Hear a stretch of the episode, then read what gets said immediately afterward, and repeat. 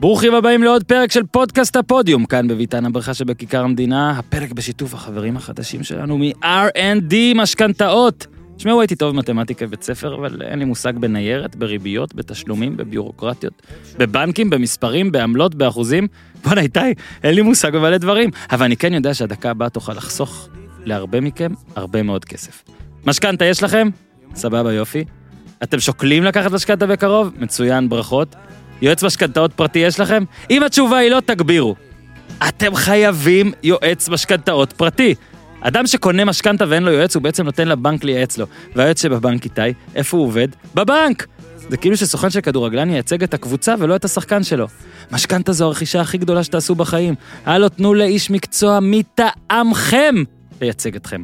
לא הולכים למשפט בלי עורך דין, לא לוקחים משכנתה בלי יועץ. בואו נגיד את האמת, לרובנו אין מושג, אוקיי? גם אתם שאומרים שיש לכם, לרובכם אין. תנו לאלה שמבינים להתעסק לכם במספרים. באמת, ואם כבר יש לכם משכנתה, אז לא מאוחר בכלל. היועצים של R&D יחסכו לכם כסף. פנו אליהם, והם יחסכו לכם כסף מהעסקה הקיימת, והם יחזרו לכם את המשכנתה. כן, יש דבר כזה. עד כדי כך הם בטוחים איתי, שהם פועלים בגישת לא חסכת, לא שילמת. גם הבדיקה בחינם. אין לכם מה להפסיד, אבל וואו, כמה שיש לכם מה להרוויח. תהיו כמו אורנה, השם בדוי, אבל המקרה האמיתי, שחסכה 260,000 שקל אחרי שפנתה ל-R&D.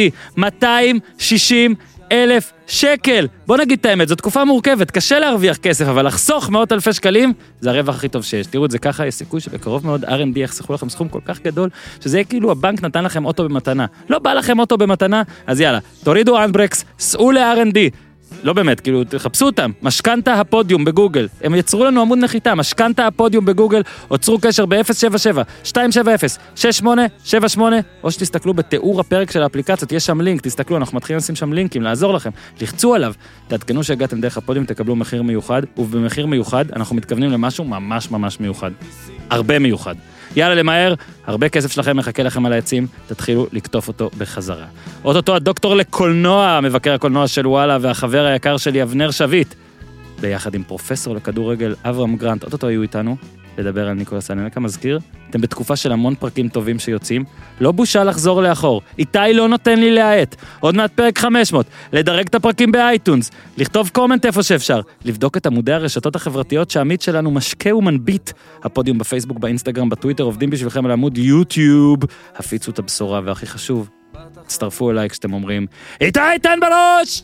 פאם פאם פאם פאם פאם פאם פאם פאם פאם פאם פאם כן אמרזה היי קלאס ניו אייג' אקסטרה אקסטרה לארג' מאס ספיישל פרום דה יונייטד סטייטס אוף ארצות הברית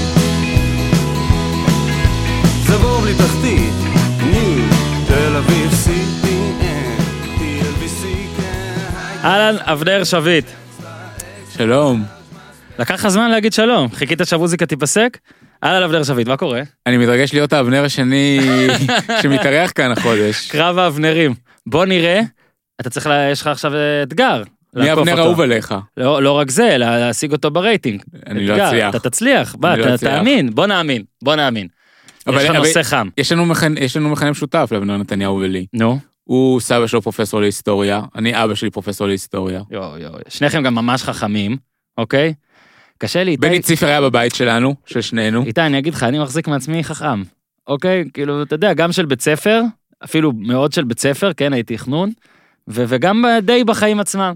אבל אז באים האבנרים האלה, אני קצת קשה לי. אתה רוצה לשמוע משהו מדהים באמת? נו. איך הלכו לקרוא לי, מה היה השם המתוכנן שלי? מייקל. לא, שנייה, זו שאלה מכשילה, רגע, לפני שהחליטו לקרוא לי אבנר. יאיר, מה, נו ברור, מה חשבת, שאני לא יודעת, בסדר. אגב, ההורים, אוקיי, בסדר, בקיצור, מה שאנחנו הולכים, רגע, איתי לא אוהב שאני שם אלמנטים של סאונד שלא קשורים אליו למערכת, אבל איתי, אני לא שואל אותך עכשיו. הנה. אוקיי. ביצוע גרוע. תקשיב. זה ההמנון הכי יפה בעולם. בוא נתחיל בזה. כן. זה ההמנון הכי יפה בעולם. איתי. נכון. למרות שעשיתי את זה, כשלתי, אני חושב שעוד כמה שניות, אתה תחפש את ההמנון הצרפתי, ואתה תשים לנו 20 שניות ממנו, מתי שאתה תרצה, אוקיי? הנה, זה אתגר, אתה יכול ביוטיוב, תקשיב, אני רוצה לספר, אני לא יודע אם סיפרתי את זה פה, אני לא איזה חולה מדינת צרפת, לא אוהד נבחר צרפת, לא התרגשתי יותר מדי מהצרפתים, גם בקרב מדינות אירופה המעניינות, והכאילו וואו, הם לא היו בטופ שלי, כמובן שכשהייתי בפריז, התאהבתי, כן, חשבתי שלא, אבל כן, ההמנון הצרפתי, זה המנון הכדורגל המושלם ביותר, אתה טוען גם בכלל, אני זורם, זה ההמנון הכי טוב שיש, אני, יש לי מנהג, בשני המונדיאלי שהייתי, אני קורא איזה מנהג, בפעם הראשונה שיש קצת זמן, שיורד הלחץ, זה תמיד בין הרבע לחצי, שיש פתאום כמה ימים, שאתה צריך פתאום להמציא את עצמך, למצוא איזה כתבות מחדש, וביורו זה היה, אני אומר מונדיאלים, אז גם ביורו זה אותו דבר, היה חצי גמר, תקן אותי, במרסיי צרפת גרמניה, נכון? כן? כן.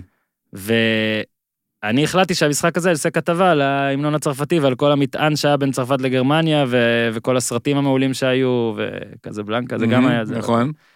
ואז גם למדתי על ההמנון הצרפתי והכל, ואני מודה שכשהבנתי את המילים והכל, אז עזוב עכשיו המשמעויות שלהם, זה חזק, ההמנון עוד יותר חזק. והדקה הזאת של ההמנון הצרפתי במרסיי, נגד גרמניה, בטח כשעשיתי את הכתבה, אז באוזניים שלי, מהדקות העוצמתיות בחיי, עזוב שגם צרפת ניצחו שם. כן. אבל זה היה פשוט נפלא, יש לי צמרמורת, אני מתגעגע התקופה הזאת, חבל שאין יורו, אנחנו עושים פרק, שהוא אמנם לא על צרפת, אלא על אנלקה, ועל סרט שיוצא עליו, אתה עוד מצפר את כל הפרטים, ואיך אפשר לצפות והכל, אבל הוא גם על צרפת בעצם. והוא על ההמנון, כי אנלקה היה מאותם שחקנים שלא שרו את ההמנון. וכל השחקנים שלא שרו את ההמנון, הוא בנזמה, לא בנבחרת. זידן היה קפטן שלא שר את ההמנון, ואז היה קצת אחרת. אצל בנזמה ואנלקה זה היה יותר מופגן. והיום כולם שרים את ההמנון. כן, עכשיו זה מאוד מעניין גם כן, בגלל הפרובינציאליות וכל מה שהיה פה עם ענייני ברקוביץ', נתחו והדברים האלה, כמובן שכל אחד יכול לעשות את ההשלמות בעצמו, כל אחד יכול להבין מה טוב, מה לא, זה הדעות של אנשים. למרות אתה מדבר פה על הסיפור הספציפי, ובואו לא, למרות שההמנון הצרפתי, זה המנון מטורף, זה שיר מלחמה, זה המנון תאב דם, אבל אין במילים שלו משהו בעייתי מבחינת שייכות לאומית, זאת אומרת, זה לא אותו מקרה של התקווה. כן. כשלא שרים אותו, הבעיה היא לא עם המילים, אלא הבעיה היא משהו מייצג באופן מופשט יותר. כן, למרות שגם המילים אבל המילים הן לא מדברות, נגיד, זה לא שבנזמה לא שר את ההמנון, כי המילים אומרות להיות נוצרי בצרפת, או ישו. כן. הוא לא שר כי הוא אומר, אני כבר לא זוכר, אבל זה איך שמשהו ילדי המולדת, בואו משהו זה לא בגלל המילים, הוא לא שר כי הוא אומר, אני לא מתחבר לסמלים של המדינה, אני לא מתחבר לקודים, אני לא מתחבר לציפיות שיש ממני, וגם סוג של התרסה מול המערכת. אז אנחנו בעצם היום יוצא סרט. שוב, כשאנחנו מקליטים את זה ביום שלישי, אבל זה מפורסם כשהסרט כבר באוויר, בנטפליקס, נכון? כן. פשוט חפשו אנלקה בנטפליקס, לא? אנלקה שנוי במחלוקת. זה היה עברית? אנלקה שנוי במחלוקת? כן, במקור, בצרפתית זה נקרא אנלקה לאן קומפרי, שזה אנלקה הבלתי מובן, הבלתי מפוענח. קודם כל, זה באמת נכון. אני עכשיו נזכר בו, אני אפילו לא יודע להגיד לכם, הוא ממש חלוץ אדיר, או פשוט ממש לא. וזה ככה היה גם ענייני אופי ענקיים, רק נזכיר בי שאתה יודע, אנלקה התחיל בפריס סן ז'רמן לדעתי, כן. נכון. וסיים במומביי סיטי. הוא שיחק ב 2015. הוא שיחק ב, אם אני לא טועה, בשבע מדינות שונות. שיחק, בואו ניתן לכם את הזה, פריס סן ז'רמן, ארסנל, ריאל מדריד, שוב פריס סן ז'רמן, השאלה לליברפול, סיטי, פנרבחצ'ה, בולטון, מגיע לארבע שנים. סיטי? לצ'לסי. אוקיי. מחטיא שם פנדל, שיש מצב שעוד בפרק הזה תשמעו על זה, עובר לשנגחאי, משם השאלה ליובנטוס, אז ווסט ברומיץ', 2014-15 מומביי סיטי, ונבחרת צרפת בין 98 ל-2010. והיום הוא חי בדובאי. באמת. והיה לי ויכוח עם חבר, מי סיים את הקריירה במקום נמוך יותר לעומת איפה שהוא התחיל אותה, קרמלו מישיש, שהפקיע גול בנבחרת צרפת וסיים בהפועל כפר שלם, או אנלקה, שכיכב בגמר ליגת האלופות, שיחק במונדיאל, היה חלק מהסגל שזכה ביורו, וסיים במומביי. שמע, הכל, אז לא שאלה מי סיים במקום נמוך יותר, כי נראה לי כפר שלם יותר נמוך מבומביי כדורגלית. לא בטוח. אבל לאור ה-C של אנלקה, לעומת ה-C של מי, שחשב, תקשיב, אנלקה, זה פשוט, כולם הרי אומרים כל הזמן הרי על על הפנדל של, יש הרי את ההבדל בין הפנדלים של טרי לפנדל של אנלקה וכל הדברים, ויש דעות חצויות, איזה החטאה יותר מופרעת. יש בשבילך הגבלה. אני יודע מה הגבלה, תראה איך אני יודע. כן. ביתר ירושלים, הפועל תל אביב גמר. דגו פנדל חבישי יכול לנצח, זה טרי מחטיא. אוקיי, ואז על ידי המומנטום, על ידי ההיגררות, זה הפנדל אחריו, גם רובן עובד אנלקה. החיבור בינינו טוב מדי. עכשיו רובן עובד, שמע, אפשר, שוב. כן, אפשר, מאוד דומה. כישרון, אתה לא יודע מה, אתה אף פעם לא מבין. אז אנלקה יוצא עליו סרט, מה שאומר שבאמת, זה לא רק העניינים הספורטיביים מן הסתם, והגעת לכאן כדי לדבר, גם על הסרט וגם על הכל, אני בטוח כל חובבי הסרטים בסרטי הספורט בנטפליקס, שרבים מאזינים לנו כאן, אני די בטוח שהם יצפו בסרט, בטח אחרי הפרק הזה, אז בוא תעשה לנו חשק. בלי ספוילרים, סתם, אם. תעשה לנו חשק. קודם כל, אני רוצה לפתוח במשפט שאומרת אירין רי בסרט, בפתיחת הסרט, והוא אומר שאם עושים סרט על אנלקה, אז יהיו לו יותר פרקים מהארי פוטר, ויותר סופים משר הטבעות. קודם כל, מסתבר שתירין רי מתמצא בקולנוע הוליוודי. יפה, אני אוהב אותו עוד יותר. ודבר שני, זה בעצם מסכם את מידת המורכבות של האיש הזה, ניקולס אנלקה. דיברת על נטפליקס, הסרט הזה, אנלקה שנוי במחלוקת, הוא נכנס, הוא חוליה נוספת בשרשרת של סרטי דוקו ספורט מהתקופה האחרונה, שעוסקים בספורטאים שהיו מאוד מאוד מוכשרים, אבל מאוד בעייתיים, בלשון המעטה, מבחינה אישיותית.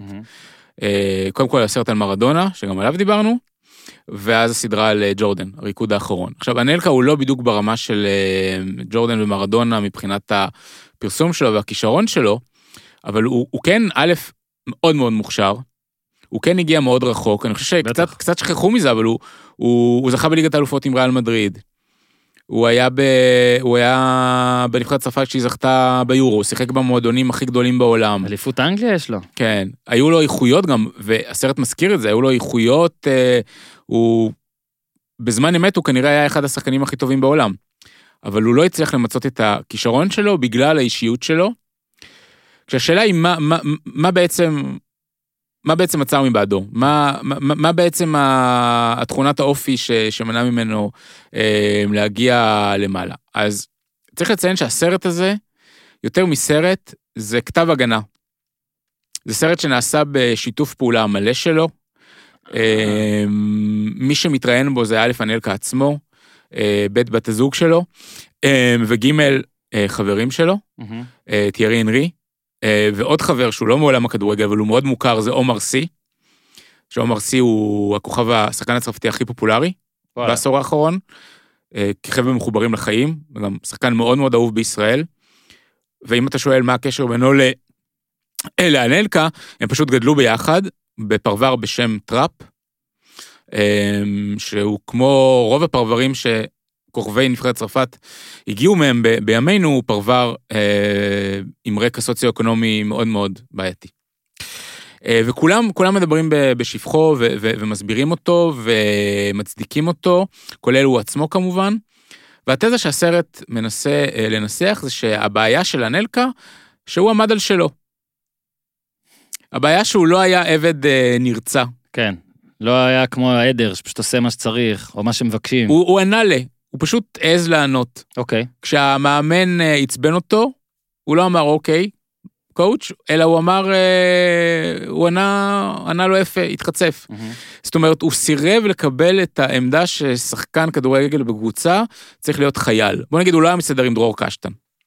כן. כן. עכשיו, הסרט סוקר את הקריירה שלו באופן כרונולוגי, וא' הוא מאפשר לנו להיזכר איזה כישרון הוא היה. עכשיו, יש בסרט הרבה מאוד כיתה ארכיון, יש בו הרבה מאוד כדורגל. אז למי שאוהב כדורגל, זה הנאה צרופה. כי רואים הרבה גולים, ושוב, אנלקה, התחנות שלו זה יורו 2000, גמר ליגת האלופות, וכיוצא בכך.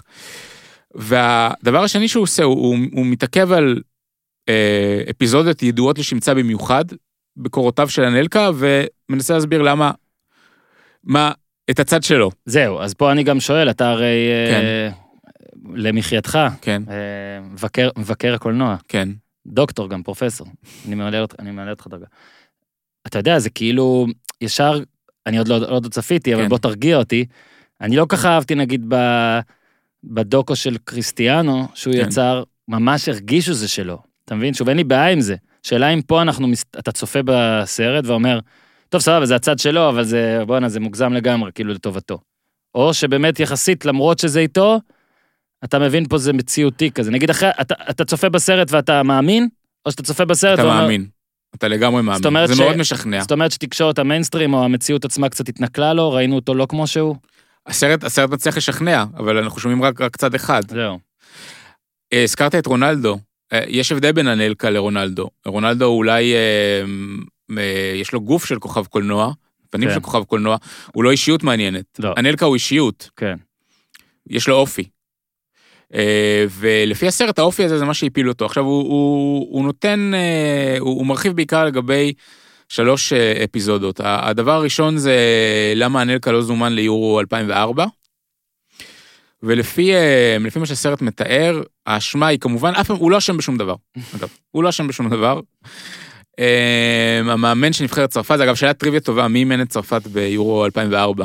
כי כולם זוכרים את אימי ז'קר, רוז'ה למר, ואז את דומנק. זהו, לא דומנק. אבל שוכחים מי היה באמצע, זה ז'אק סנטיני.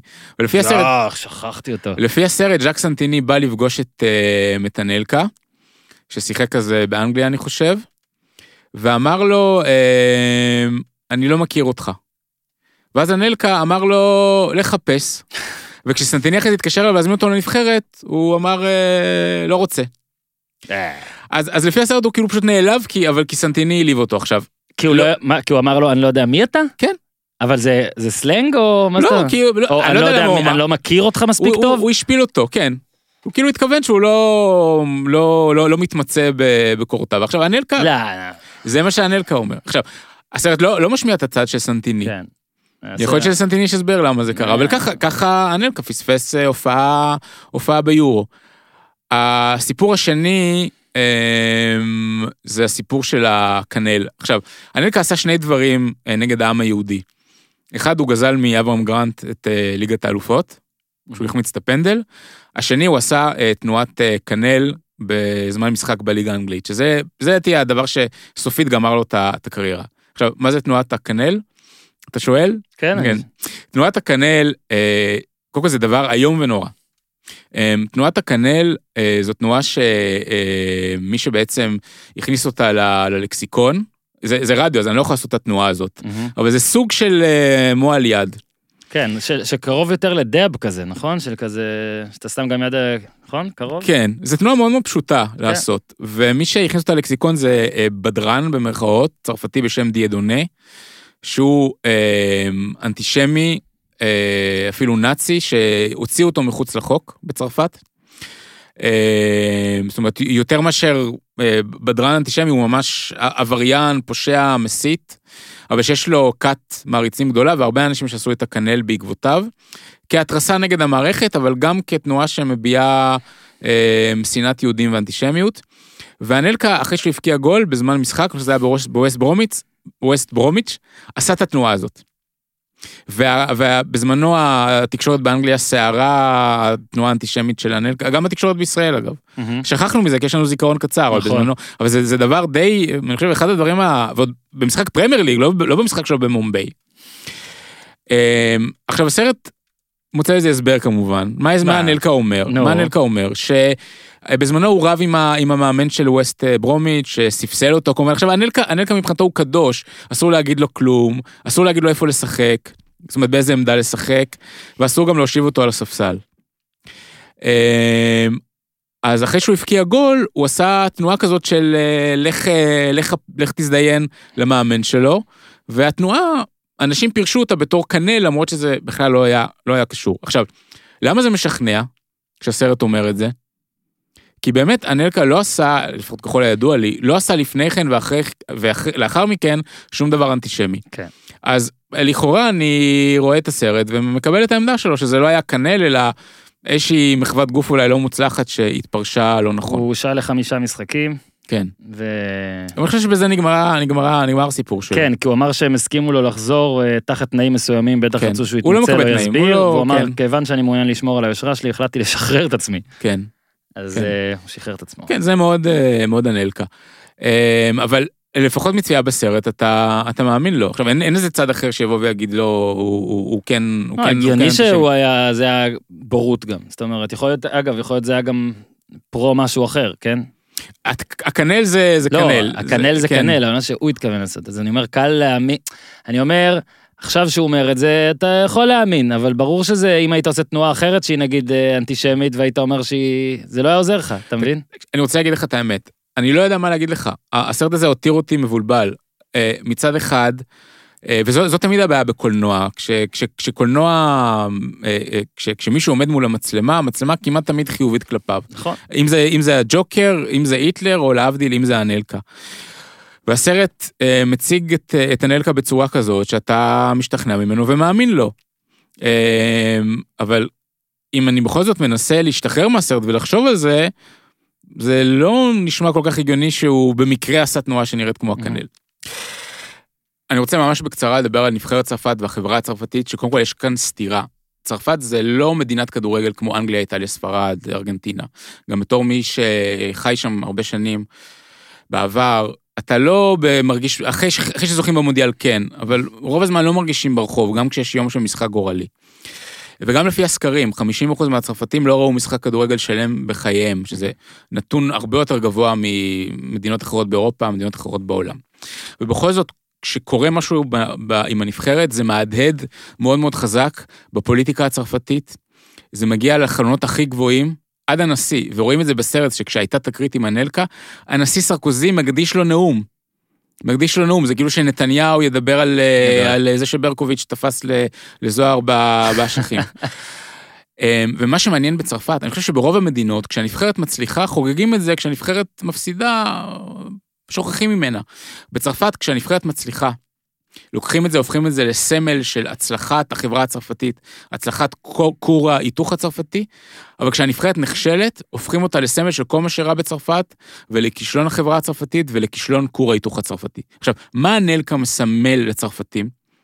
אמנם הוא כבר היה כוכב ב-98, אם כי לא חלק מהנבחרת, והוא היה ביורו, הוא כן היה בסגל 2000, אם כי הוא לא שיחק בגמר, אבל הוא בעיקר מזוהה עם הנבחרת של השנים 2002, 2014. עכשיו, מה זה הנבחרת הזאת? זו נבחרת שבמונדיאל 2002 לא עולה שלב, יורו 2004 מפסידה ליוון ברבע הגמר, מונדיאל 2006 נגמר ברסיה, יורו 2008 שוב לא עולה שלב, ומונדיאל 2010 גם לא עולה שלב, וגם אולי התקרית הכי חמורה שהייתה בכדורגל העולמי, שהאנלקה מדבר בחוצפה למאמן בחדר הלבשה לדומנק, מעיפים אותו מהנבחרת באותו רגע, וכמחאה שאר השחקנים לא מוכנים לרדת מהאוטובוס. במונדיאל, נבחרת שהיא אחת הגדולות בעולם, דבר מטורף. זוכר את זה כאילו, שמסקרים את זה, זה מטורף. ורואים את אנלקה לא רק בתור סמל הכישלון של הנבחרת, אלא גם בתור סמל לכישלון כור ההיתוך הצרפתי, ובתור מי שמאשש את כל הסטריאוטיפים על מאגרים, ועל אנשים שגדלו בפרברים, זאת אומרת שהם חצופים, ולא מקבלים מרוד, ויש להם חוקים משלהם, והם שונאים לבנים, וכיוצא בכך. ומתייחסים ככה גם לאנלקה, גם לסמיר נסרי, וכמובן גם בעיקר לבן זמה. ומה התהליך שנבחרת צרפת עוברת בעשור האחרון? לא רק תהליך שהיא שוב הופכת לאימפריה, ומגיעה לגמר היורו, ואז זוכה במונדיאל, והיא נחשבת כיום לפייבוריטית דיסקות ביורו הבא, במונדיאל הבא, אם יהיה. היא גם עוברת תהליך של ניקוי, שהנבחרת מוציאה ממנה את הגורמים האלה, מוציאה ממנה את אנלקה, מוציאה ממנה את בן זמה, מוציאה ממנה את כל מי שלא מוכן לפעול לפי הקודים. והדוגמה הכי טובה זה ההמנון. אנלקה ובן זמה לא בהכרח שרו את ההמנון. היום כל השחקנים בנבחרת, לבנים, שחורים, מהפרברים, מפריז, נוצרים, מוסלמים, שרים את ההמנון כמו ילדים טובים, וכל השחקנים בנבחרת ילדים טובים. אמבפה הוא מאותו רקע בדיוק כמו אנלקה, אבל הוא מתנהג כפי שמצפים ממנו בנבחרת, שהיום זו נבחרת חסרת אופי. אין אף שחקן בנבחרת שהיית עושה עליו היום דוקו מוצלח, כי אין שם מישהו עם אופי, כולל בעיקר מי שבראש הפירמידה, דשן, שהוא הכי חסר אופי בעולם. והדוגמה הכי טובה לזה, שכשהנבחרת זכתה במונדיאל, עשו לה סרטון מחווה בצרפת, על פי הפתיח של חברים. כאילו, כי הציגו את כולם כחמודים. אולי פוגבה. לא, כולם במחות מתנהגים יפה. ואם הייתי אבישי בן חיים, הייתי אומר שמה שקרה כאן, זה שצרפת הראשונה, הפעילה אלימות לגלית על צרפת השנייה, ודאגו עכשיו, אנלקה היה אחד השחקנים המוכשרים בעולם. בנזמה היום, אולי החלוץ הכי טוב בעולם, כמה תארי ליגת אלופות הוא הביא במור רגליו, ובכל זאת הוא לא חלק מהנבחרת, לא בגלל איך שהוא משחק, בגלל איך שהוא מתנהג. וזה האמנון וזה או שמעבר? זה האמנון, אבל זה לא רק, יש את האמנון, יש את התקריות, זה שבנזמה היה מעורב, זה שאנלקה היה מעורב בתקרית עם המאמן בחדר הלבשה, זה שבנזמה היה מעורב בתקרית פלילית, הם לא רוצים בנבחרת מישהו שיש איזשהו מטען לגביו, הם רוצים אנשים שיהיו נקיים לחלוטין, גם אם זה אומר שהנבחרת אולי תהיה פחות טובה מבחינה ספורטיבית. עכשיו, בנזמה כבר אמרו, הדלת סגורה, הוא לא יחזור לנבחרת. הפסקה קצרה לספר, להשוויץ ולהמליץ על החבר'ה שלנו מאפקס. תמיד אצלנו טקטיקה, מאמני נוער רוצים לנצח, להתרכז בטבלה, אבל אז אתה מגיע לגיל בוגרים ואין יסודות. אז הנה, אפקס מנסים לשנות את הפן הזה. התכנים והשראה ממרכזי מצוינות בגרמניה וציוד מברצלונה, ברצלונה איתי, קבלו את אימוני המומחים המיוחדים של אפקס, פיתוח יכולות אישיות בכדורגל. עם החבר'ה של אפקס תקבלו 3 מאמנים מומחים בתחומים שונים, בתוך אימון אחד. יעבדו אתכם גם על 1 הצד הפיזיולוגי, 2 טכניקה, מהירות תגובה, קורדינציה, טכנולוגיה, מוח ורגל. מי המומחה פה? קציצה. אתם יודעים מי זה קציצה. מי שעוד לא יודע כמה הוא מומחה, מוזמן לאימון הזה, ואז תגידו מה זה קציצה. 3, תחנה עם שחקן עבר שיביא את הניסיון שלו 1 על 1, מגע, אלכסונים. אוקיי, מי שם? אריק בנאדו, יוסי שבחון, מארו, מאמן הכושר מהנוער, שאתלטיקו מדריד, עופר דורון, מאמן הכושר של הפועל תל אביב. אוקיי, יש שמות. שוב, 3 דברים, 3 מומחים, 3 אספקטים באימון אחד. 1 לכמה אימונים יערך לשחקן מבדק, סוף סוף בודקים גם כמה אתם משתפרים, מה אתם שווים לפני, מה אתם שווים באמצע, מה אתם שווים אחרי, מה צריך לשפר.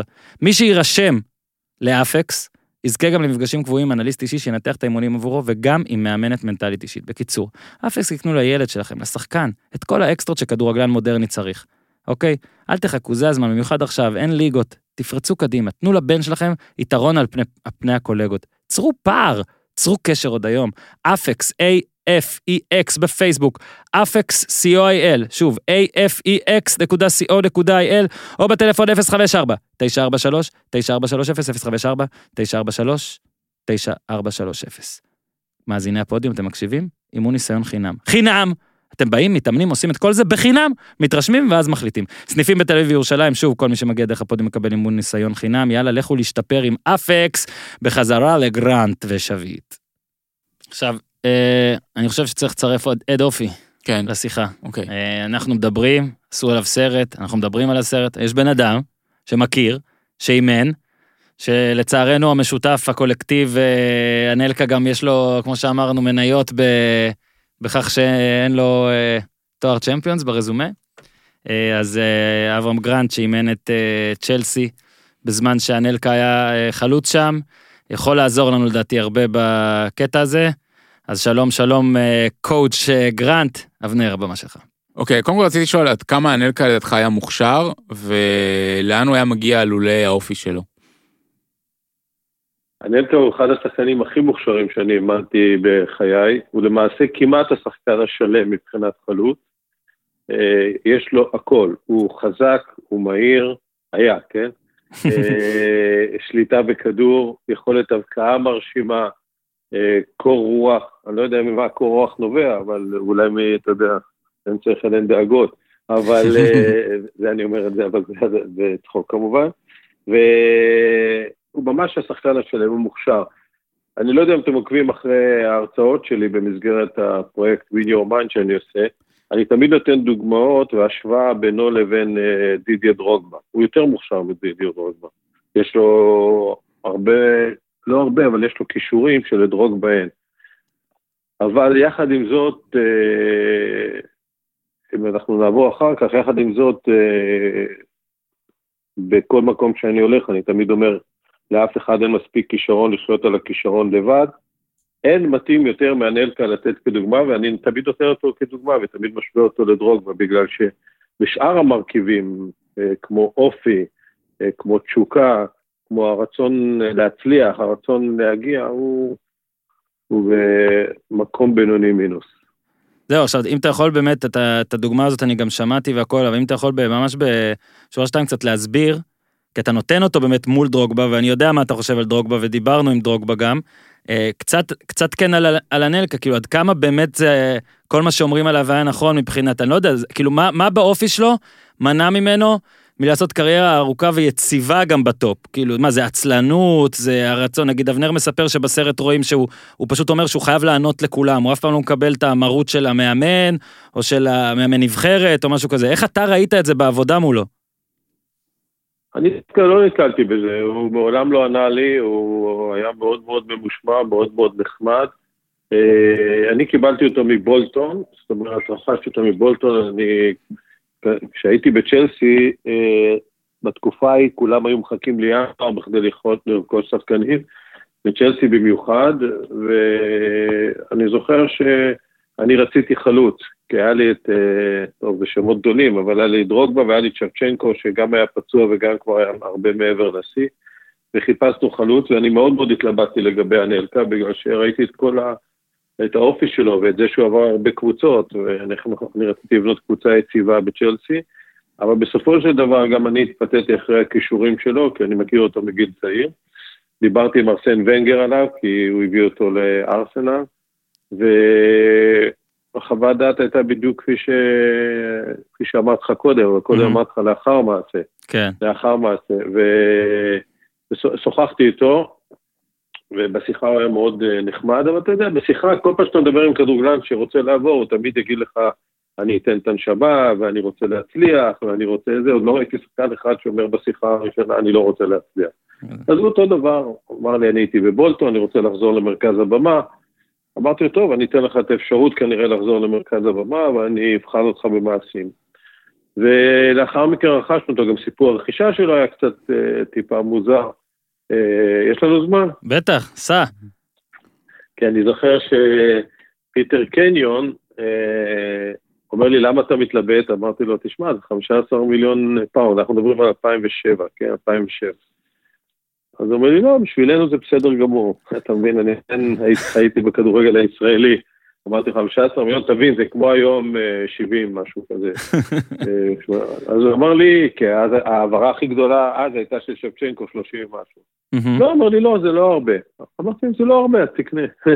והבאנו אותו, והוא היה טוב. האמת היא, במשחקים שהוא שיחק, הוא בסך הכל היה טוב, חוץ מבגמר שהוא נכנס, והוא היה לא כל כך טוב, אבל החצי גמר הוא היה מצוין. אני יכול להגיד לך, כדוגמה, דווקא את החצי גמר, ולפני זה אני יכול להגיד לך, שאני באתי פעם לאנלקה, ואמרתי לו, ניקו, אתה יודע, אתה צריך לשלם כסף.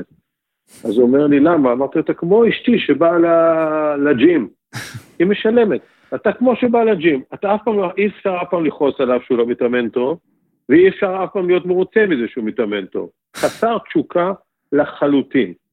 לחלוטין, כי כמו שאמרת, כדורגלנים מבחינתי, כל הכדורגלנים רוצים להצליח, אני לא חושב שיש אחד שלא, ההבדל הוא בהשקעה, והוא בהשקעה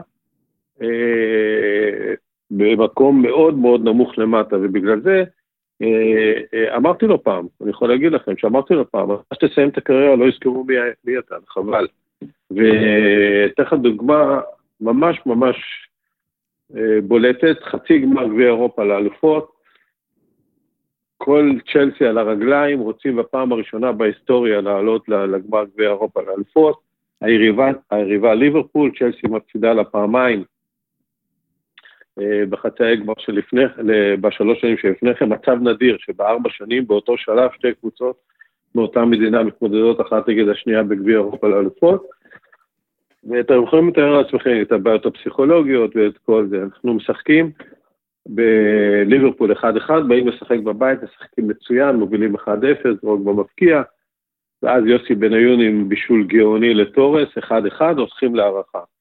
בהערכה אני עושה חילוף, מוציא ג'ו קול, מכניס את הנלקה, הוא מצוין, הוא פשוט מצוין. הוא הורג את ליברפול, הוא מבשל לדרוג בגול, הוא מצוין. באים לחדר הלבשה, הם יכולים לתאר לכם מה היה. כולם שמחים, השחקנים מילאו אותי במים, ומה שאתם רק רוצים, בעלק על הספסל רוקד, הנלקה, מתקלח, שם כזה מין ג'ל על הקרחת, זאת אומרת, אם מישהו בא, והולך כזה, הכל לא מחייך, לא כלום, אם מישהו בא מהירח, ורואה את הנלקה, אומר, קיבלנו איזה חמישייה בראש. זה פשוט לא להאמין. אז שהוא יוצא, אמרתי לו, ניקו, אני רק רוצה להגיד לך, שתדע, ניצחנו, אנחנו בגמר, והיית טוב מאוד. רק שתדע, כי יש לי הרשע שאתה לא... אבל בגלל זה הוא דמות קולנועית מעניינת. כמו שג'וקר יותר מעניין מסופרמן, בגלל זה הוא מעניין כדמות לסרט, כי יש לו אישיות יוצאת דופן. אין לו אישיות. כל היוצא דופן, תראה, כל היוצא דופן הם אנשים מעניינים, זה ברור. אתה יודע, אלה להבדיל לפעפי הבדלות, גם הסרטים על רוצחים הם סרטים מאוד מעניינים. כן, אמרתי ג'וקר. כן, נכון. כן, נכון, והן דמויות מעניינות, ואני חובר סרטים כמוך. כן. אני יודע. אחרי זה אני רוצה לספר לי על הסנדק, יש לי כמה קטעים. ראיתי אתמול שוב, אתמול ראיתי את זה שוב. רגע, אברהם, תגיד לי, אז לאור מה שאתה אומר והכל, הרי כולם מדברים גם על הגמר, אז תמיד זה טרי, טרי, טרי, טרי, טרי. יש בך איזו חרטה על השיבוץ שלו כפנדליסט שישי, או שאתה יודע, אתה יכול להכניס אותנו קצת לדבר הזה ומה שהיה אחרי. לא, בוודאי, הוא לא היה שישי דרך אגב, הוא היה שביעי, שישי כדומה. הייתה החטאה. אבל היינו פחות שחקן, היינו עם 10 שחקנים, והפנדלים היה קצת בלגן, ג'ון טרי לא היה צריך ליבות, היה צריך ליבות דרוגבה, אבל דרוגבה קיבל כרטיס אדום, ואז נשארו, זאת אומרת, פיטר צ'ך הוא לא טוב בפנדלים, נשארנו אותו לאחרון, ואז אני דווקא רציתי שמייקל אסן יבט, ומייקל אסן, אבל לא ראיתי אותו, אתה יודע, הוא... פשוט, לא, מה שקרה, בגלל שהיה לנו סדר בועטים, ודרוגבה לא היה, השתבש כל הסדר, ושדרך אגב, מאז למדתי לקח, ואני מכין פלן בי גם לפנדלים, וזה לא עזר לי דרך אגב, לא באפריקה, אבל... ולמה הוא הכתיל לדעתך? למה הנלקה הכתיל לדעתך? למה הנלקה הכתיל לדעתך? שוב בגלל האופי שלו? רק בגלל האופי שלו, תשמע, אני חייב להגיד לך שפעם ראשונה בחיים שלי, אני תמיד אופטימי, כשהוא כבר היה בהליכה לשם, אני רציתי להחליף אותו, אבל לא היה מישהו אחר, היה זה הוא או מייקל אסן, קרווליו לא רצה ליבו. אבל נשארו רק 3, הוא היה 1 מ3 והוא ניגש.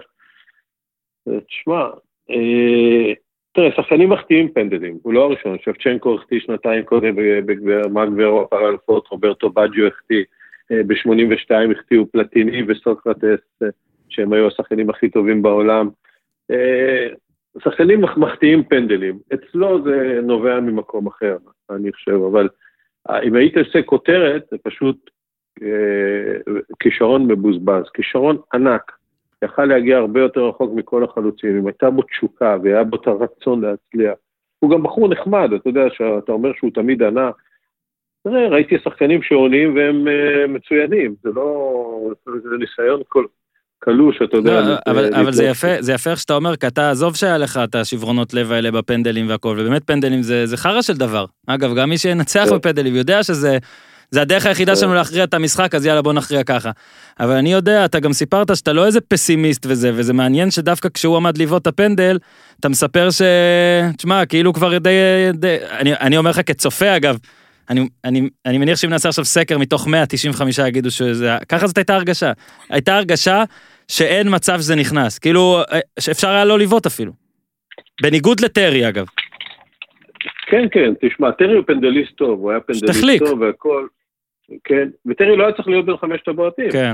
הוא נבע, אולי זה גם השפיע עליו, אני לא יודע, אבל אי אפשר לדעת, דרך אגב, אחוז החטאות הפנדלים, כשאתה בועט אחרון וזה לא נגמר, הוא מאוד מאוד נמוך, אמרתי לג'ון טרי, אחרי 2 שברת את הסטי, שברת את הסטטיסטיקה, כי אין לך לחץ, אתה רק יכול להיות גיבור, ברור, ואז עם הנלקה זה סיפור, לא יודע, הייתה לי הרגשה לא טובה כשהוא הלך, שבדרך כלל אני באמת מאוד אופטימי, אבל מה לעשות, אתה יודע, זה הייתה תוצאה אולי של, תראה, אני לא, אחד הדברים שאני בא לקבוצת כדורגל, אני אומר לקבוצה 2 אפשרויות, אחת שלא נצליח ונסביר, ובכל ההסברים תהיו צודקים, פציעות וכל, אחת שפשוט נעשה את זה כמו שצריך, ולא נצטרך להסביר לאף אחד שום דבר. והנלקה הוא מסוג, אני חושב, לא רק שהוא חלש באופי שלו, אלא אחד המרכיבים שהוא חלש, שהוא מחפש תירוצים. ואני זוכר שראינו אותו על הפנדלים, ראינו אותו אחרי זה, והוא אמר, לא הייתי חם מספיק. הוא נכנס בהערכה, זאת אומרת, בחלק הראשון של ההערכה. איך אתה יכול להגיד כזה דבר, כשאני מכניס את בלטי, לדקה האחרונה, לא יודע אם אתם זוכרים, אבל בדקה האחרונה, החלפתי את פקללה בבלטי רק בשביל הפנדלים, כי בלטי הוא שחקן פנדליסט, אבל לא ברור לכם, שזה מותר להגיד לקיחת אחריות כבדה, כי ברור לכם שאם בלטי מחטית, עולים אותי בכיכר העיר, מה הכניס את הדקה האחרונה, מה כל הדברים האלה. ובלטי בא והכניס את הפנדל, אנחנו לא זוכרים היום, כי לא ניצחנו, אבל הוא הכניס את הפנדל, והוא ששיחק והכל, הוא אומר לא הייתי חם מספיק. אתה מבין, כל הקריירה שלו היא חיפוש תירוצים, וזה לא הוא. אני רוצה להגיד לך משהו על הסרט, אברהם, שבסרט הוא פעם אחת לא אומר טעיתי, אפילו על העניין הכי שולי בעולם. אפילו על הדבר הכי שולי בעולם, הוא לא אומר טעיתי, הוא תמיד תמיד צודק. כל מה שהוא עשה, ותמיד, כל דבר שקרה לו, זה באשמת מישהו אחר, והסרט זה רק תירוצים, כמו ילד בן 4. מה אמר לך את הפנדל? זהו, אני לא חושב שהוא מצדיק את זה. זאת אומרת, אני לא חושב שהוא מסביר את זה. הוא יותר מצדיק דברים אחרים, למשל, משהו שרציתי לשאול אותך לגביו, זאת אומרת, הוא יותר מצדיק, זה לא דברים מקצועיים, אלא יותר דברים מחוץ לספורט שהוא עושה. חוצפה, תקריות. כן, זאת אומרת, זה יותר מצדיק את התקריות. אז אני רוצה לשאול אותך משהו שגם אולי יעזור לי להחליט אם זה סרט שהוא שערורייתי, סלחני באופן שערורייתי, או שזה סרט שיש בו משהו. אתה זוכר בטח את הסיפור שהוא עשה את התנועה שפורשה כאנטישמית, אני חושב שזה היה כשהוא שיחק בווסט ברומיץ'. כן. והוא אומר שזה בכלל לא התכוון לזה שהוא סתם עשה מין כזה תנועת התרסה למאמן שלו באותה תקופה, והוא אומר גם שהוא מעולם לא היה אנטישמי, מעולם לא יהיה אנטישמי. אתה מאמין לו? כן, כן, אני מאמין לו, אני חושב שהוא לא יודע אפילו מה זה אנטישמי. אבל להיות רציני אני מאמין לו, כן. אני חושב, אני לא נתקלתי בשום, אתה יודע, אחרי הגמר נתקלתי, אתה יודע, מדברים על תיאוריות קונספירציה, אז שלחו לי, ואנשים מאוד רציניים, שאתם מכירים את חלקם ולא מעולם הכדורגל, מאוד מאוד רציניים, שהם יודעים שהנלקה החטיא בכוונה, כדי שיהודי לא ייקח את הגמר. אני מדבר איתך, אני לא רוצה להזכיר שמות, אבל אנשים מאוד מאוד רציניים, אחד הוא לא ישראלי, אבל יהודי מאוד ידוע בעולם, ו3 אנשי עסקים ישראלים, ועוד פוליטיקאי מאוד מאוד בכיר, שאני מאוד בכיר, אמרו, אנחנו אומרים לך שהנלקה החטיא בכדי שיהודי לא ייקח את גמר גביע אירופה לאלופות, כי זה... אגב, חבל שלא פרסמת את זה, כי אז אולי היינו, אתה יודע, אני אומר, כן, צ'לסי וישראל, כן, זה מקבלים משחק חוזר, לא אפשר לבד הפנדלים שוב. אגב, מי... אבל הפעם שיהודי הבאת, אברהם, ראיתי תמונה שלך מגן על דעתי, מנסה לבד פנדל. אם הייתי מפרסם את כל התיאוריות וכל הקונספירציות וכל הזה שהיה בתקופה שלי בצ'לסי, זה נושא לספר. אגב, קריסטיאנו החמיץ בדו-קרב הזה. כן, אז עכשיו, איך אתה יודע, כי אתה כל הזמן גם מספר שאתה מדבר עם מאמנים אחרים והכל. כל המאמנים שותפים לדבר הזה, אתה יודע, היו לו כל כך הרבה תקריות עם מאמנים, היה לו גם דומנק. אבל מה זה, זה היה התקרית הכי גדולה בתולדות הכדורגל. אז כאילו, אתה אומרת, גם דיברת עם ונגר, בטוח שוונגר דיבר עם... יש כאילו קונצנזוס סביב הדבר הזה? לא דיברתי עם הרבה מאמנים שלו, לא הכרתי את המאמנים, דיברתי עם ונגר, ונגר הוא חבר טוב, ואתה יודע מה, זה מצחיק, אכלנו צהריים לפני כמה ימים, אבל הוא עלה לדקה אחת, מה שנקרא, על איך שהוא היה בהודו, כי אני הייתי בהודו, ואחד השחקנים שלי שהיה שם בהודו, היה עם הנלקה. כשהנלקה אימן שם. אז נתנו לו לאמן לאיזה 2 משחקים, והוא סיפר אותם סיפורים, שהוא חסר תשוקה לחלוטין. כל מי שהיה עם הנלקה, אני חושב, יכול להגיד את זה. אתה יודע, מפתיע אותי שאומרים שהוא בחור לא טוב, אני לא הייתה לי איתו אפילו רבע בעיה. אתה אומר, הלוואי שהוא היה יותר בעייתי, אבל עם יותר רצון. אני רוצה לספר לאלה... אני אגיד לך משהו, בקבוצת כדורגל שאני בא, פעם שאלו אותי, לא מזמן, איך הסתדרת עם כל הבעייתיים בכדורגל הישראלי, בעולמי, אמרתי, הבעייתיים זה לא הבעיה, כי אתה רואה אותם. אתה רואה אותם, הם עונים לך, הם זה, הבעיה שלי זה הנחשים. אלה ששותקים, לא עושים דברים, כן. זה, ראית את הסנדק, לא שם אומרים, תשמור את האויבים שלך קרוב אליך. ראיתי אתמול, שוב, אתמול ושלשום, תאריך 1 ו-2. אני רוצה לספר... לא, אבל יש קטע יפה בסנדק, שעכשיו שלחתי אותו למישהו, כי איזה מישהו ניסה לחמם בינינו, מישהו בכיר, ושלחתי לו את הקטע בסנדק, שמרלון ברנדו אומר לאל פצ'ינו, זה שיבוא להציע לך שלום, הוא הבוגד. גדול. אני רוצה לספר לך... אגב, זה לא הייתי אני, כן. אני רוצה לספר לך משהו על מידע פנימי על ארסן וגנר. נו. כן, אבנר הוא 3/4 צרפתי, שתדע לך, הוא יותר צרפתי מוונגר. לא, זה דווקא מידע מפולין. ראיינתי את הבמאי פאבל פבליקובסקי פעמיים. פאבל פבליקובסקי הוא במאי שזכה באוסקר על עידה, ואז גם זכה בפרס הבימוי פסטיבל כאן על אהבה בימים קרים. אחד הבמאים הכי בכירים היום באירופה. והוא אוהד כדורגל שרוף, הוא אוהד ארסנל, ופעם אחת שריינתי אותו לפני כמה שנים, הוא אמר שהוא הולך לעשות דוקו על ארסן וגנר.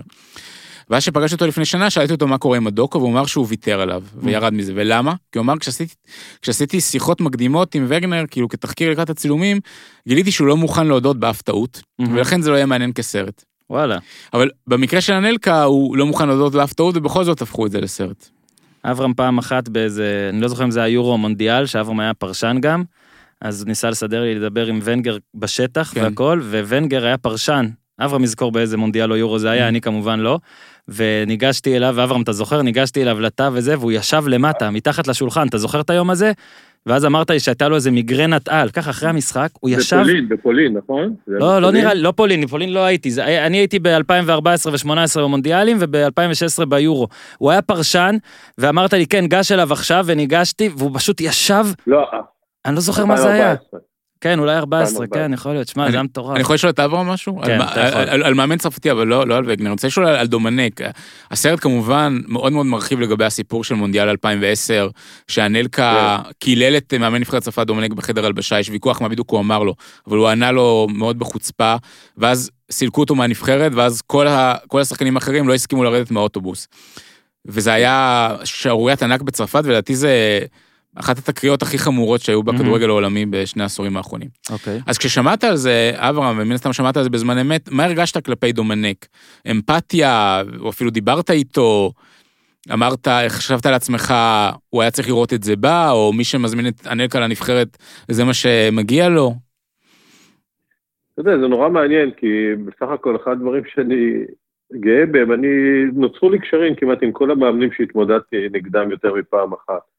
עם דומנק כמעט כלום, אתה יודע, הוא טיפוס מאוד מוזר, הוא ניגש אליי, כששיחקנו בצרפת, אני חושב שזה היה המשחק הראשון שלו, ב-2004 זה היה המשחק הראשון שלו, כשהוא אימן, והיה 0-0 בחצי, והקהל שרק בוז בצורה, אי אפשר יותר, לא שמעתי בוז כזה, 80,000 צופים, אתה יודע, בשבילם עם ישראל 0-0, זה לא טוב, עצרנו אותם ממש יפה, הם לא הגיעו אפילו, אני חושב, למצב אחד. והקהל שרק בוז, ואז עלינו למחצית השנייה, ולא יודע, פתאום נעמד לידי במנהרה. ואמרתי לו, לא זוכר למה זה היה, אבל דיברנו על הקהל, אני אף פעם לא מדבר על הקהל. אז דיברנו כזה, הוא לא שמע לפי דעתי. זה היה מאוד מוזר. טוב, זה משמע, הוא איש מוזר. כן, הוא היה כזה, אמר לי, כן, הוא דיברתי על מוזיקה אפילו, אני חושב, לא יודע, היה משהו... הוא ענה לי איזה מין תשובה שהייתה לא ברורה, זהו, בסוף המשחק נפגשנו לאיזה דקה, הוא היה אדם שלא צריך ליצור איתו קשר, הוא היה כזה מנותק לחלוטין, לכן אני לא אתפלא דרך אגב אם הוא לא שמע גם את הכללות של הנלקה, אבל... יש איזה ריב גרסאות. שמה? מה שהתפרסם בזמנו בלקיפ, זה שהוא אמר לו, סליחה לה... מותר, אבנר. כן. זה היה משהו, וט פרן קולה, פיס דה פוט. אני יודע מה זה בלי לדעת צרפתי. לך קבל בתחת, יא בן זונה. והנלקה אולי לראשונה, מספר את הצד שלו, מה שהוא אמר לו, הוא כאילו ענה לו, א', הוא ענה לו לא יפה, אבל הוא אמר לו, כי... דומנק בא אליו במחצית, זה היה משחק נגד מקסיקו, והמשחק השני אני חושב, ודומנק בא ואמר לו, תשחק יותר למטה, או תשחק יותר למעלה. ואז הנלקה אמר לו, לך תטפל בקבוצה המחורבנת שלך בעצמך. וואלה. זהו. כן. פתאום זה עדין מאוד, לא? דרך אגב, זה הרגישה ששמעתי. כן. ואחרי זה אגב... שמעתי, אבל אני בטוח שהוא לא אמר את זה בצורה. כן. התועיל בטובך ללכת ולסייע לקבוצתך האהובה. שני דברים מאוד מעניינים. א', הייתה תביעת דיבה נגד לקיפ, ובית המשפט בהחלטה מאוד מעניינת קבע שמותר לעיתון להגזים קצת בכותרת. וואלה. אם זה שומר על רוח הדברים. בונה, התקשורת הישראלית, אנחנו בסדר אז. וזיקה את לקיפ. כאילו גם אם הוא לא אמר בן זונה קבל בתחת, אלא ימן יקוף לי מהעיניים, זה בסדר. ודבר שני, לקיפ סירבו, לקיפ שזה העיתון, לא רק עיתון הספורט, עיתון הספורט הכי גדול בעולם, סירב לשתף פעולה עם הסרט, סירב אפילו, סירב לתת אישור לסרט, להראות כותרות של העיתון. וואו. השאיר כאילו את הסרט לבד, אבל עשה טעות. כן. עשה טעות, כי במקום לספר את הצד שלו, יש רק את הצד של הנלקה בסיפור הזה. קודם כל, אני מקווה שלא תגיד את זה לכמה עיתונאים ישראלים. זהו, אברהם, שמע, אנחנו אז היינו פסק, והבריטים, אברהם... זה פסק דין מרתק, מרתק. הבריטים? נו, מה? הבריטים, תראה, בבריטים בוא נגיד לך משהו. אתה יודע, אני לא אוהב להגיד, הבריטים הם כמעט לא ממציאים, אני אומר לך את האמת, אבל הם לוקחים עניין ובאמת עושים, אתה יודע, אם יהיה חוק כזה באנגליה, הם עושים מזה הרבה יותר ממה שזה, אבל הבריטים... זה לא חוק, זה פסק דין. לבריטים יש מדיניות מאוד ברורה, אתה יודע, למשל אחרי משחקים שהבנתי אותה, אם אתה מנצח הכל טוב, אם אתה מפסיד אנחנו תוקפים אותך. אמר לי, למה אתה שמתעמק לי? תקפנו מימין, תקפנו משמאל, זה לא מעניין אותי. ניצחת, זה בסדר, לא ניצחת, לא בסדר, תן לי ללכת לפאב. כולם אותו דבר. אבל מבחינת הכותרות, אני חושב שהבריטים... מגזימים בצורה בלתי רגילה, אתה יודע. הם לוקחים עניין ועושים ממנו הרבה יותר גדול משהו, כי גם אין הרבה כותרות. אני יכול להיות שאלה? אני רוצה לחזור לנקודת התחלה של הסרט. הסרט מראה שההשפעה מאוד גדולה על הנלקה זה אח שלו, ולתי גם איזה חבר ילדות שלו, שגם היה כדורגלן ברמות הנמוכות, שהם גם, נגיד, רקחו מאחורי הגב של וגנר את העברה שלו מארסנל לריאל. והם רואים שהייתה להם השפעה מאוד גדולה, אבל כנראה לא תמיד השפעה חיובית. אתה גם נתקלת בזה, או שזה כבר היה משלב מאוחר יותר? באח שלו... לא, אבל... אני לא נתקלתי בזה. תראה, אני אגיד לך, אצלי הוא היה... לא היו בעיות איתו, הוא לא היה... זאת אומרת, אני...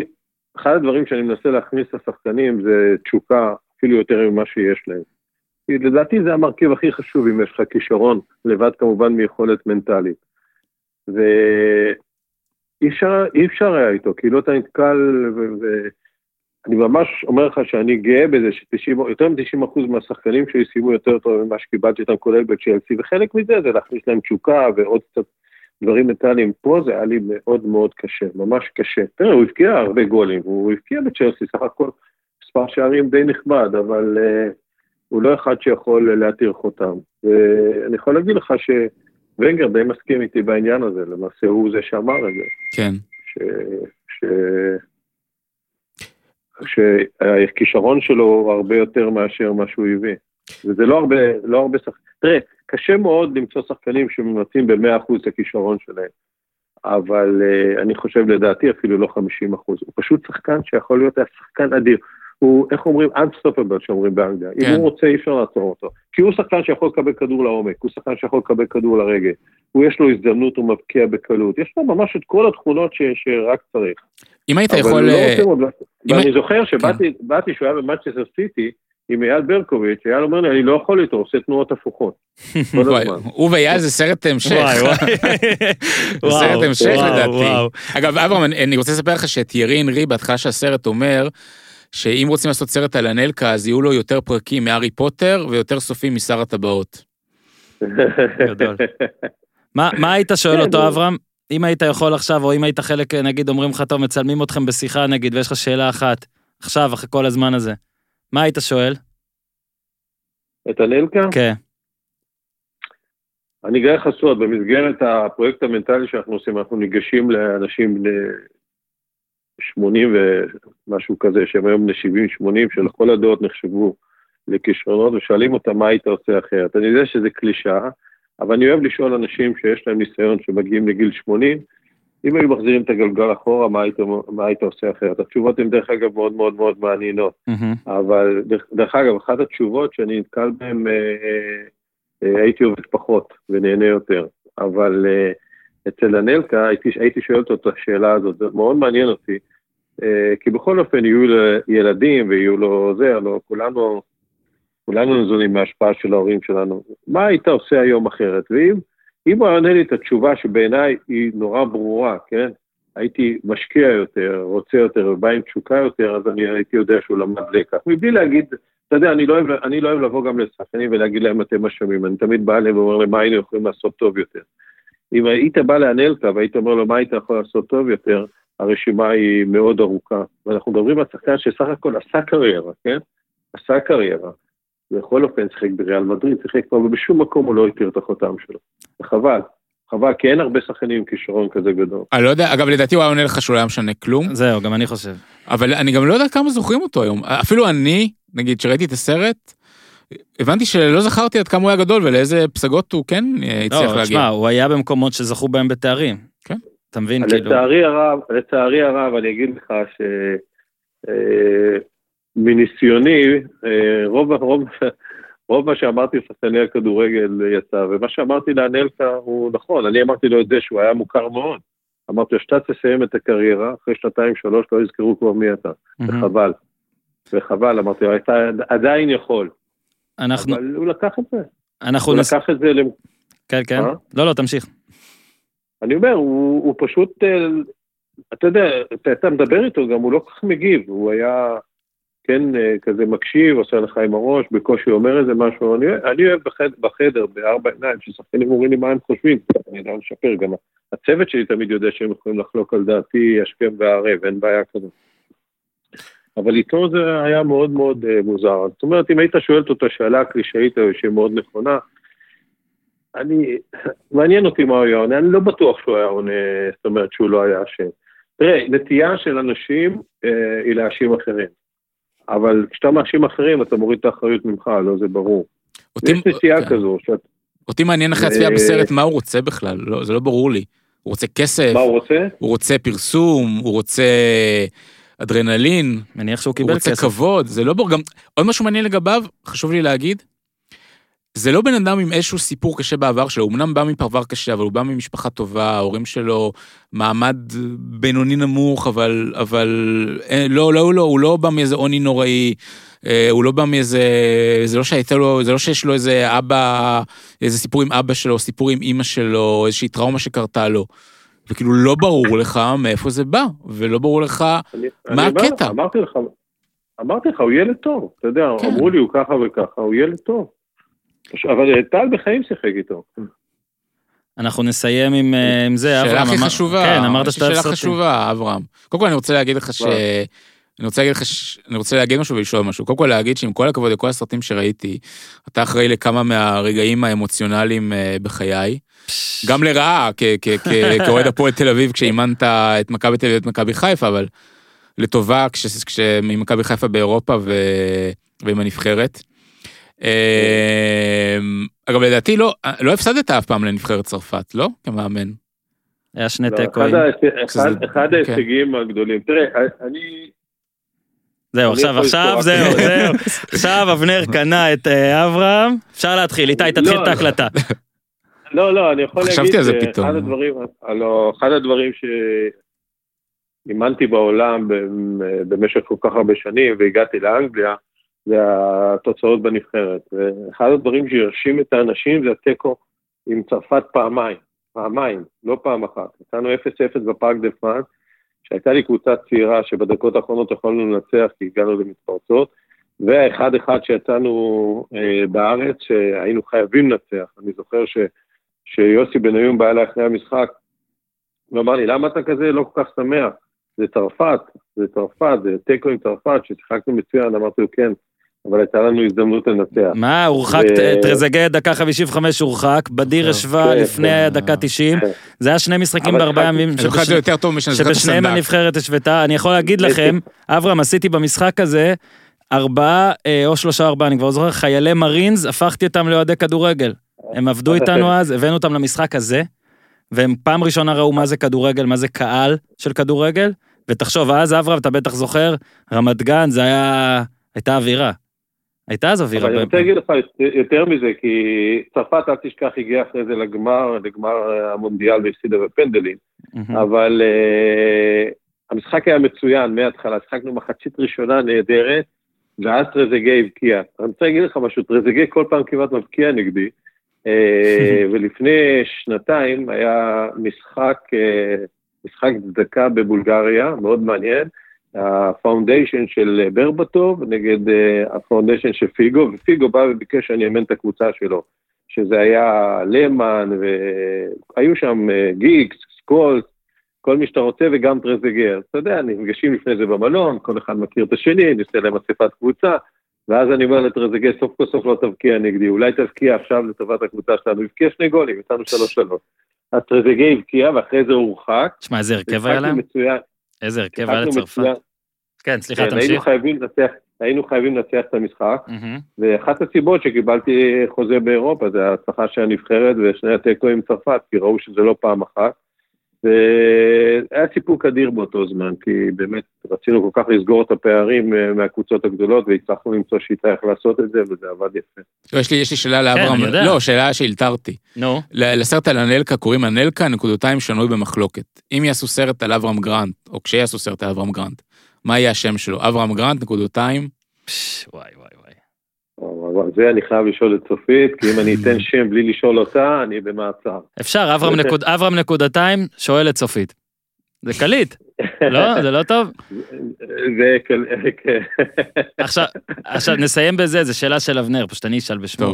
הוא אמר לי שאנחנו לא מסיימים איתך את השיחה, בלי לשאול אותך, כי הוא ידע שאתה חובב סרטים, על מה אתה הכי ממליץ בנטפליקס עכשיו? המלצה אחת. דרך אגב, אני יכול להגיד לך על השאלה הקודמת שלך, זה נורא מעניין. שאחרי אליפות אפריקה, היה לי רעיון, ואיציק זוהר היה אחד המראיינים.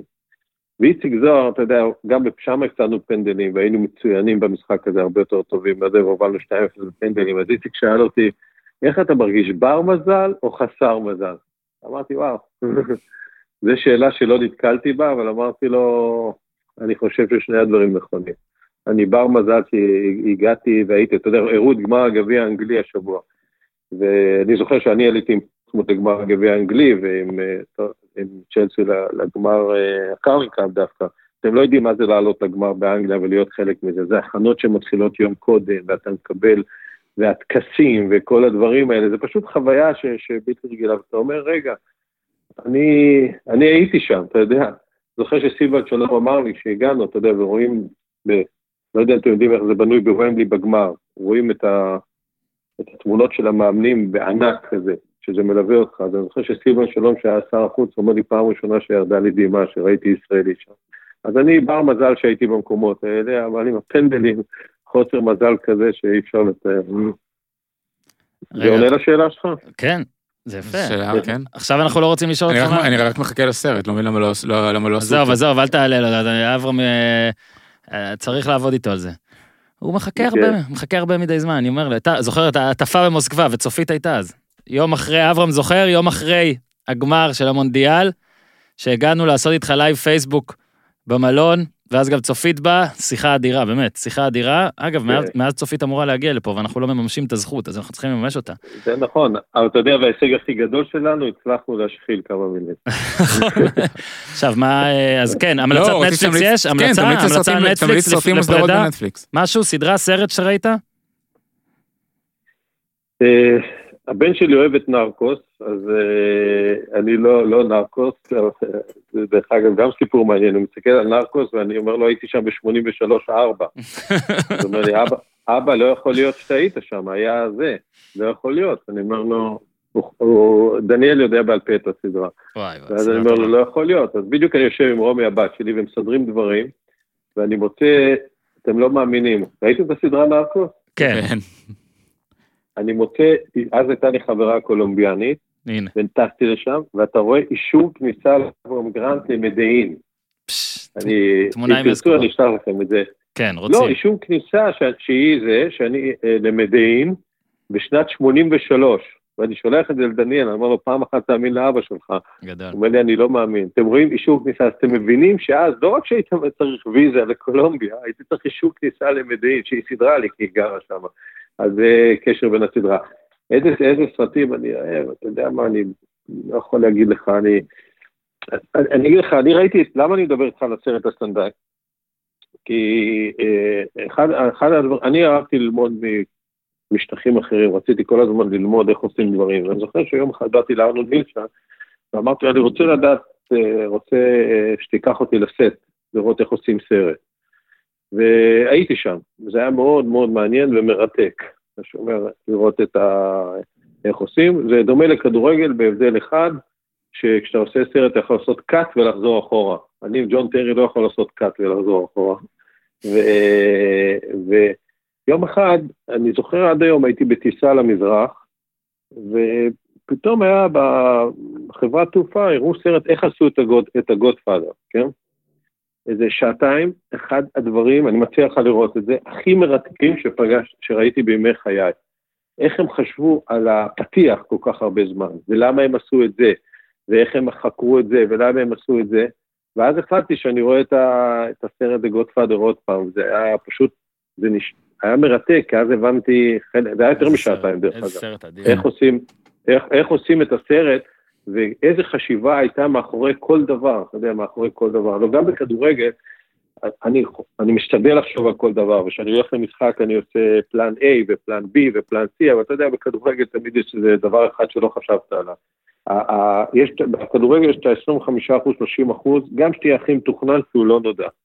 שהוא לא נודע, אתה לא יודע, אבל בסרטים, הכל מתוכנן לפרטי פרטים, ולכן כל סרט שאני רואה, אני תמיד משתדל להבין את היצירה מאחורה, ראיתי את הסרט, דרך אגב, לא מזמן, The Notebook, שהוא סרט מסרט רומנטי כזה, ושוב היה, כן, ושוב אתה רואה את מה שאותי מעניין, אתה יודע, היום, אתה בטח רואה, הבימאים וכל זה מראיינים אותם אחרי זה, שזה חצי שעה, 40 דקות, ואתה רואה סרט, שלכאורה הוא סרט פשוט, מאוד יפה דרך אגב, ואז אתה מסתכל על החשיבה של הבימאי, של זה, אתה אומר, תביני מה, כל כך יפה, ותמיד שרוצים להגדיר אותי כמאמן, ועשו את זה גם בצ'לסי, אז אמרתי, אל תתפרו, אני לא מוריניו, מוריניו על הכיפה, מוריניו אוהב להיות במרכז, אני מרגיש כמו בימאי של סרטים, השחקנים הם הכוכבים, ואני צריך לכוון אותם שיהיו במיטבם, ככה אני מרגיש, אז אולי לקחתי את זה מעולם הסרטים, אני רואה סרטים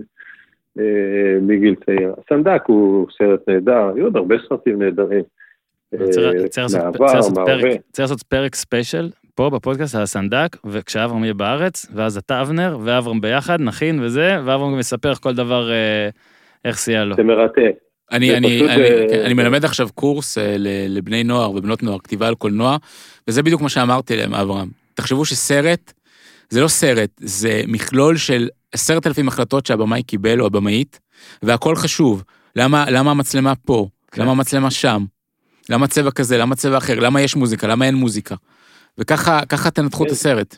אגב, רציתי לשאול אתכם, הרי פעם הכל היה הרגשה של... דרך אגב, זה אותו דבר בכדורגל, אתה יודע, אנשים חושבים שהם מבינים כדורגל, סליחה שאני אומר, בזה שהם רואים את 442 או 433, וכולם מנתחים שזה תפקידם של העיתונאי. זה מכלול של כל כך הרבה דברים במשך השבוע, שתמיד שואלים אותי, למה אתה מתגעגע? אני אומר, אני מתגעגע על התחרותיות הזו, להראות מי יותר טוב, מי יותר חזק, מי יותר זה, אבל יותר ליצירתיות במשך השבוע הזה, מכלול של 1,001 דברים, את מי להרכיב, את מי לא, איזה אסטרטגיה לבחון,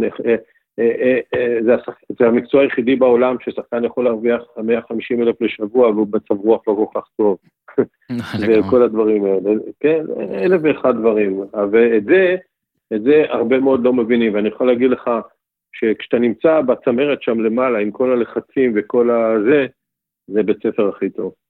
אברהם, תודה רבה על הזמן שלך. היה לי לעונג, אני מרגיש שיש לנו עוד הרבה על מה לדבר. ככה זה עם אברהם, תביד, עשינו אז פרק איתו, באחד הראשון, אגב, בדקתי אתמול, כי אנחנו מתקרבים לפרק 500, והפרק איתך היה, אם אני לא טועה, פרק 27. תבין כמה זמן לא היית, אברהם, זה ביקורת רצינית, וגם שם, אגב, שם הוא בהתחלה עלה בטלפון מגנה, והקו בהתחלה גם לא היה טוב, ואז אמרתי לו, אל תדאג, אגב, 10 דקות רבע שעה, נדבר וזהו, בסוף זה היה איזה 1:20, אז תמיד זה נמשך, תודה, וכשתגיע לפה נעשה באמת משהו יותר, אולי על קולנוע, אבל זה איתך, זה דווקא יהיה מעניין, הפוך על הפוך.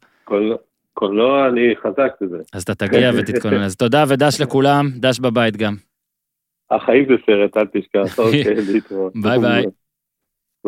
תודה, אברהם גרנט, על העזרה. תמיד מעניין. אבנר, אז הסרט עולה, יש גם ביקורת. באתר וואלה ספורט. אם אפשר קצת קידום עצמי, אני רוצה לספר שכתבתי גם ביקורת על הסרט בוואלה תרבות. בזמנות זו להגיד שגם יש לי פודקאסט משלי בוואלה תרבות, שנקרא ועדת תרבות, שיש בו כל מיני אורחים. השבוע למשל יש את רועי עידן, שיצר את הסדרה מדוברת מנייק. יורם ארבל היה אגב. כן, אני גם ממליץ להקשיב לפודקאסט עם יורם ארבל, שהיה לפני... שבועיים. אני יכול לספר שיורם ארבל, כבר תיאמנו איתו פה פודקאסט לפני איזה חודשיים ויותר, כאילו, ואז הקורונה ולא, ופה ושם, אז השגת אותי. אני יכול להגיד למאזינים להאזין לפודקאסט שלך עם יורם ארבל, חובבי יורם ארבל, אני לא פוסל שהוא יבוא לפה גם בקרוב, אז אל תדאגו, אנחנו נעשה שאלות אחרות לגמרי. תעשה פודקאסט עם רמי וייץ. נכון, היה כבר, יש שם סיפור יפה. עכשיו, אז לקרוא, אנחנו נרטוט. לקרוא את הטור, מי שרוצה כמובן מוזמן להגיב לאבנר גם על הפודקאסט, על הפרק הזה, גם על הטור שלו, ובוא צפו במי שיצפה, אתם יודעים, צפו ותגידו לנו מה חשבתם. אז תודה רבה אבנר שביט, תודה רבה אברהם גרנט, תודה רבה לאיתי, תעשו טוב.